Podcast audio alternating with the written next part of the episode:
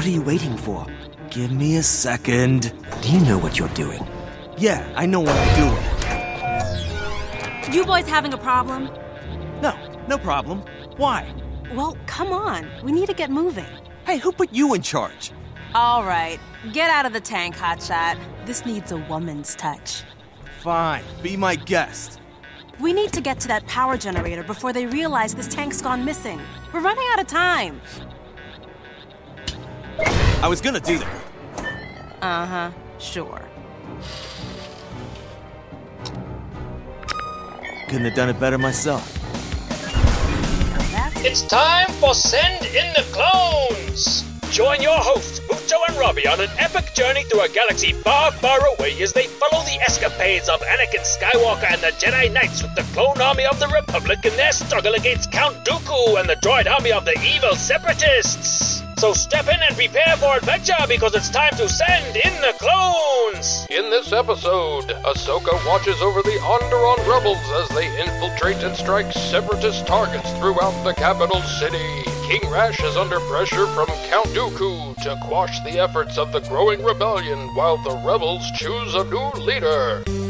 Hey, troops, it's your old buddy Bucho, and I'm a Clone Wars rookie on my first ever watch of the Clone Wars, and next to me in the dropship on his third ever watch of the Clone Wars, he's the stealer to my soul. It's your trusted pal Robbie. Greetings. And we're going to talk about the 90th episode in the StarWars.com Clone Wars chronology. It's written by Chris Collins and it's directed by Stuart Lee. It's season 5, episode 3, Frontrunners.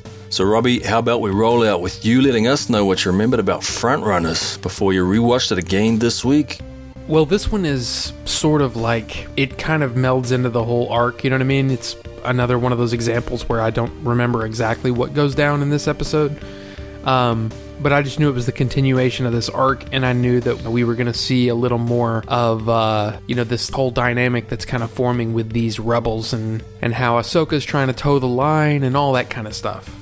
Yeah, this, we haven't really approached an episode, at least I haven't approached an episode like this before, but this really broke down along two lines for me. The action I found was very solid, and there's some fun stuff in the action, but the characters, carrying on from last time, the characters are not grabbing me yet. Hmm. Like the opening with the hit and run attacks from Luxor and Steela, that's a solid piece of work, and there's some, there's just something really naturally thrilling about sneak attacks, right? And they're pulled off really well in this episode. And at the start, they're doing these hit and run attacks, and then we have that nice helicopter style shot just after Steela says, I've given King Rash something to think about, and the camera sweeps up and across the whole city and away from Steela and Anakin's position and up to King Rash himself on a balcony in this massive palace. But from there on out, while the action remained solid throughout the episode, I found the episode pretty frustrating and pretty unengaging from a character standpoint. And it starts with King Rash because he's a very uncharismatic villain for a Clone Wars guy. And this, I mean, this is a show for me which has done such an amazing job of coming up with a brilliant, very fun rogues gallery, both in terms of the way they play with the characters from the films and also the new characters the show introduces itself. I've always given the show a lot of props for coming up with really fun villains.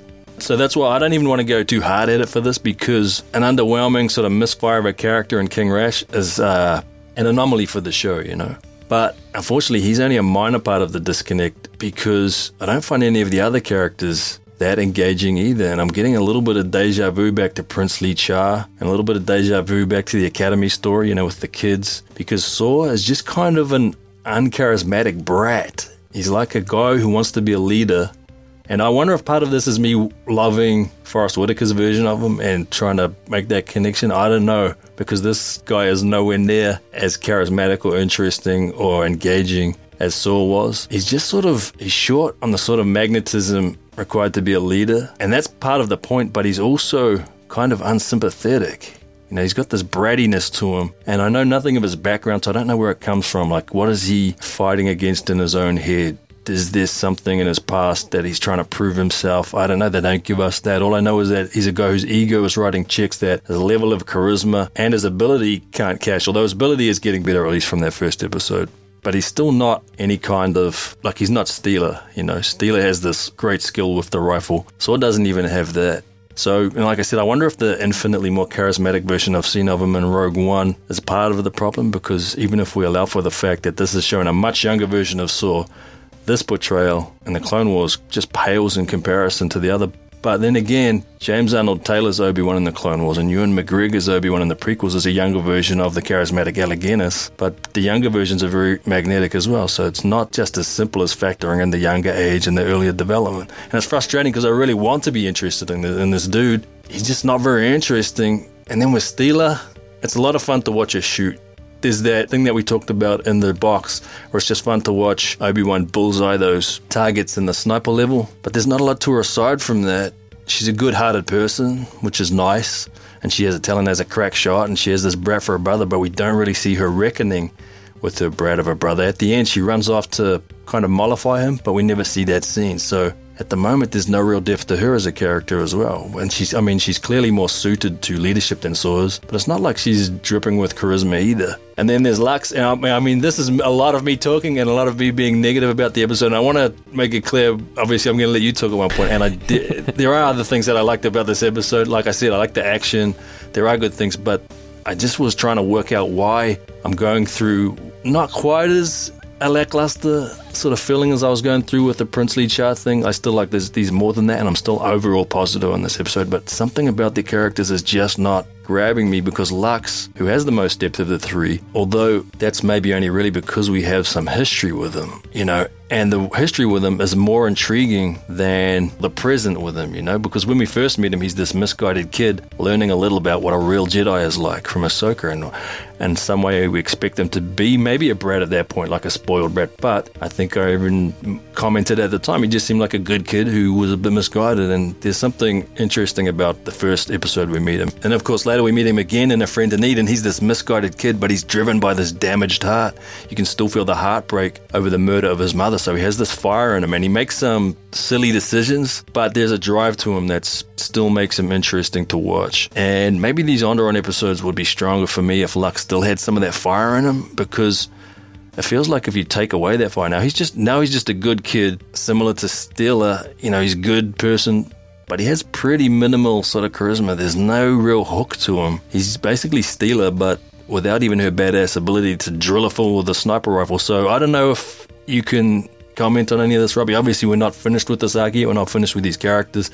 And I know that you really enjoy this arc and you've watched it more times than a lot of the other arcs. So I assume you enjoy them more than I do. But just going by this episode and I guess the previous episode, does any of what I've said make sense or am I sort of heading, you know, foul balls here? No, I think you're onto something, and I think my, in a way, my knowledge of this arc because I'm, you know, you're experiencing this for the first time. I'm experiencing this with a lot of knowledge behind me. So I know a lot of what happens to Saw and Steela and Lux and Ahsoka.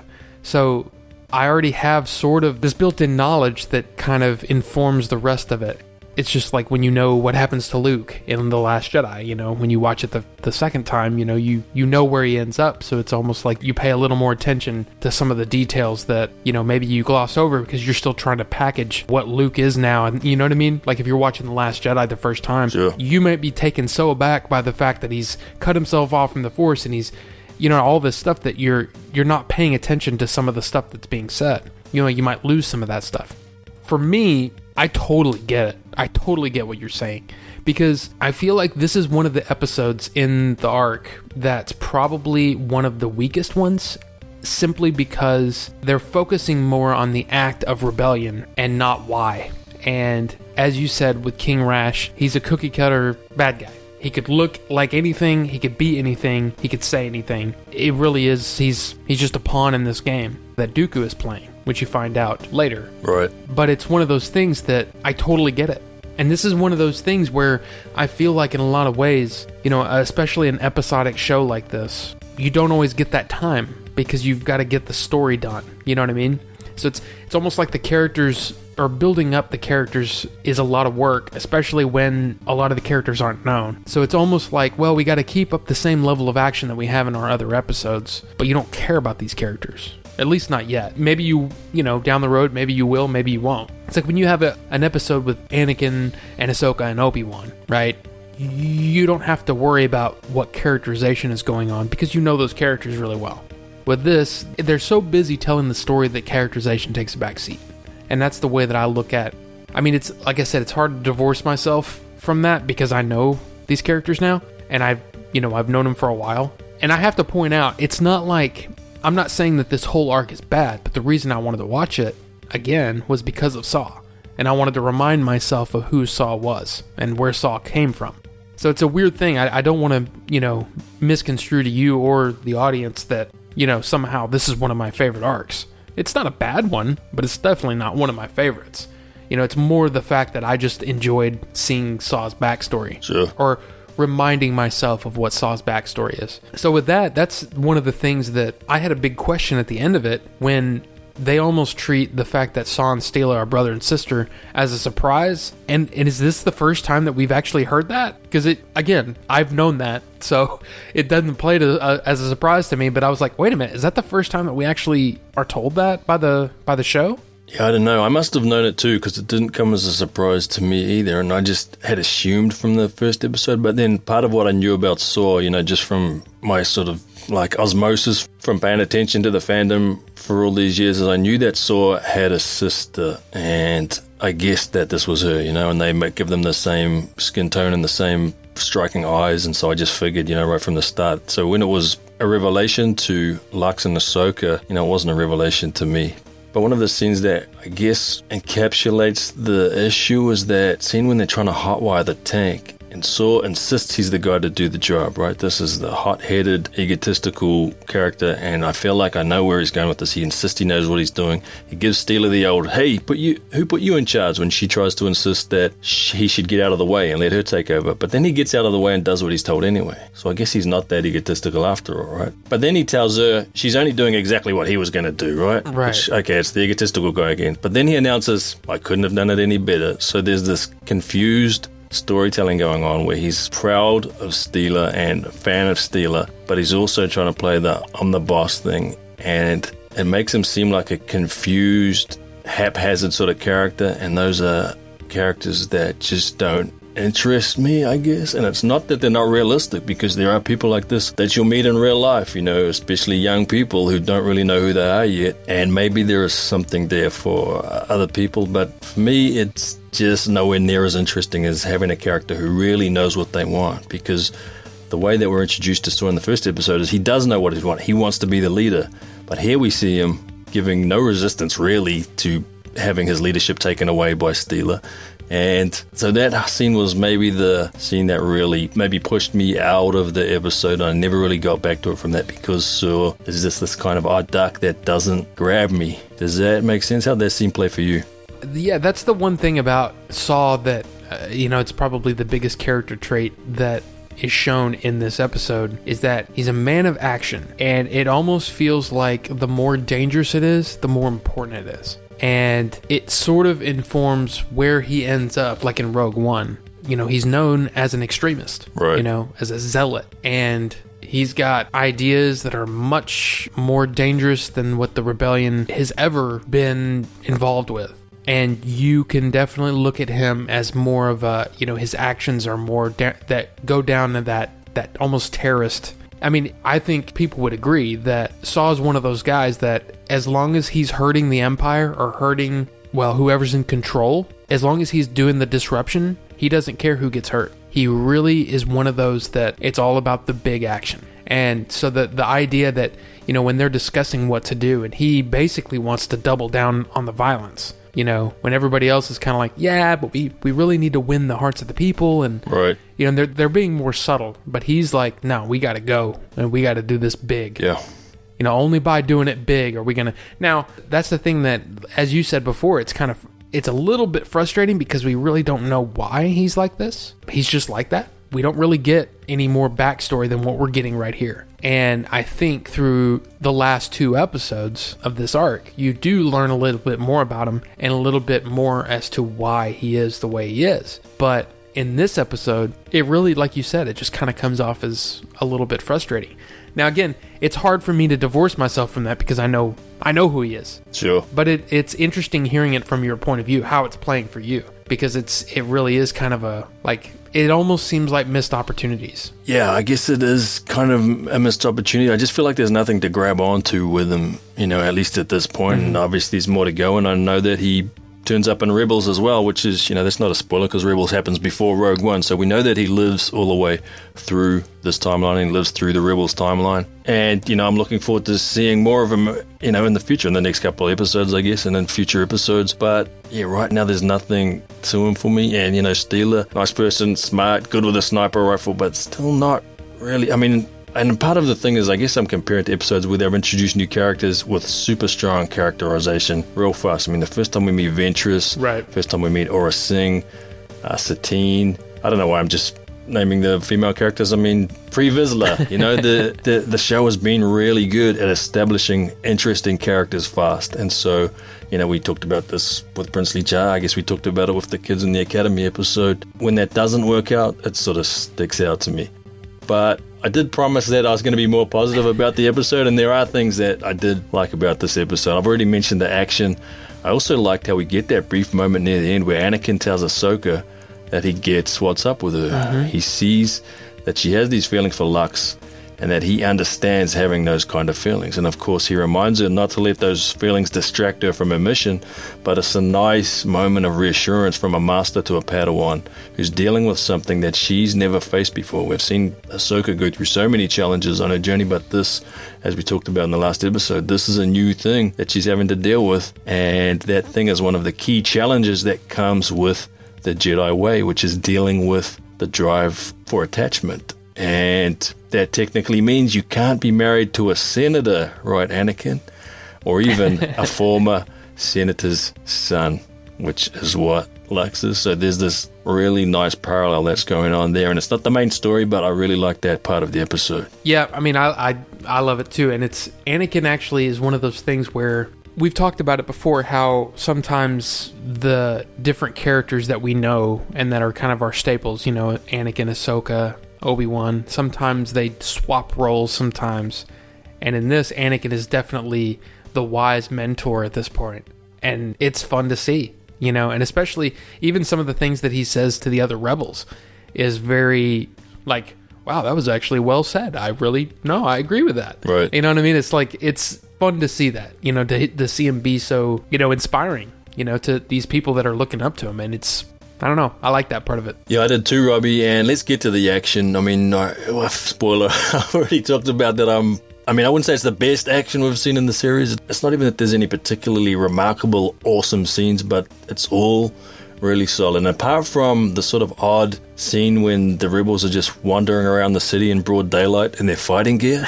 Yeah. When, as they've pointed out in the previous episode, that when you're part of an urban insurgency, the idea is to dress like the locals so you can blend in. So that was a little bit of an odd moment, but apart from that, when they're running around in their combat gear, I mean, I really liked Saw sneaking up on that Roger droid and stealing its head.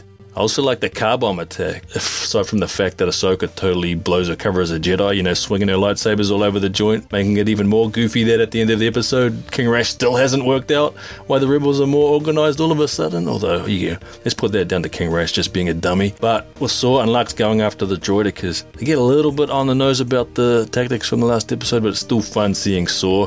He saves Lux by pushing him into the alley, and then he jumps down behind the droideka for cover, and then Steela slides in and puts the proper in. And you know, speaking of Saw jumping behind the droideka for cover, as with the last episode, I love seeing all three of the rebels use cover and move tactics. You got to use that cover when you're in a firefight, Robbie. So, so you know, maybe I haven't loved everything about this episode. There were still positives to take out of this episode. Yeah, the cool sliding stuff was really neat. I liked how Saw did his. I mean, he kind of almost slid in between a bunch of them and laid one down and took out a bunch of them, and then Yeah. I mean, I, you really have to think about you know how kind of spread out everybody is and how I guess a, a lesser director might have muddied this up and made it super unclear. But it's really, really easy to follow the action in this.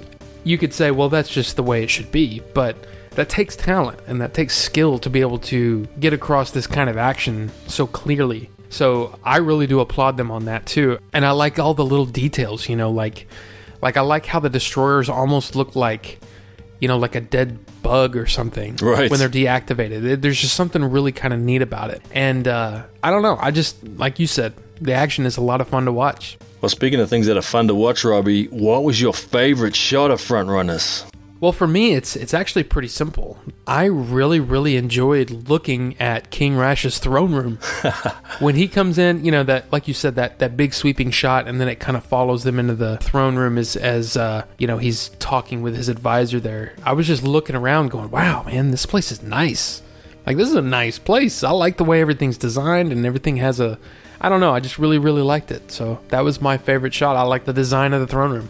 Yeah, mine comes from one of the action shots. In fact, I've got two that are sort of maybe neck and neck. They're from the power generator station attack scene. I really like that shot from behind Ahsoka's head hmm. with that hijack tank in the midground. And we see the rebels jump off the tack and run, and they're sort of silhouetted by the blaze in the background.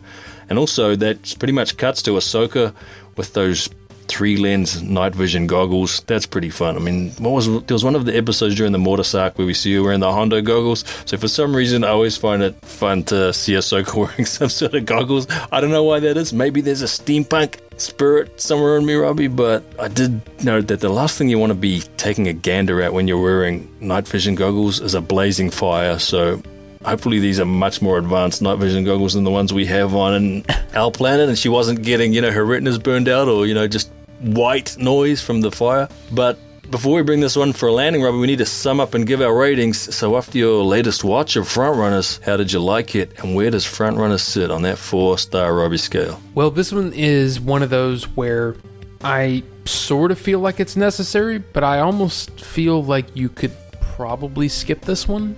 I don't know, it's a tough one. I'm going to say that it's recommended if this is your first watch, you still need to watch this episode, but I'm going to give it a two and three quarter stars. I don't feel like it's quite recommended, but it's one of those where if you're watching it the first time, I think you need to watch it.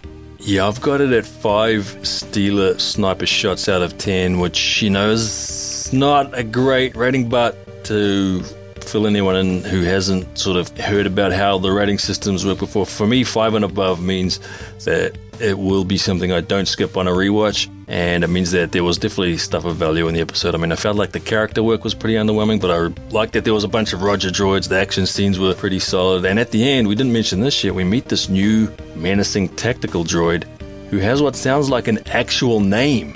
It's called Kalani. Yeah. A droid with a name, so that's something very new. So, not the greatest episode again, but also it did have a bunch of stuff that I did enjoy in it. But that's mission accomplished for season 5, episode 3 Front Runners.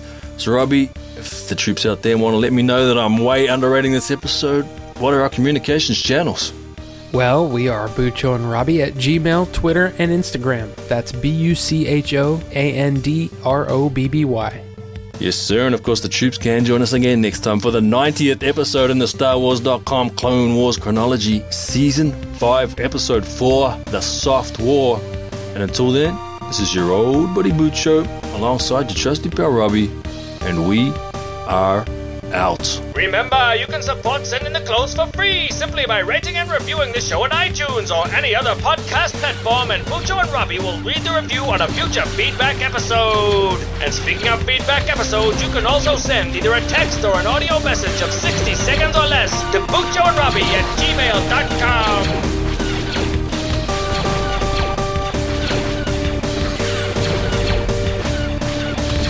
May the Force be with you.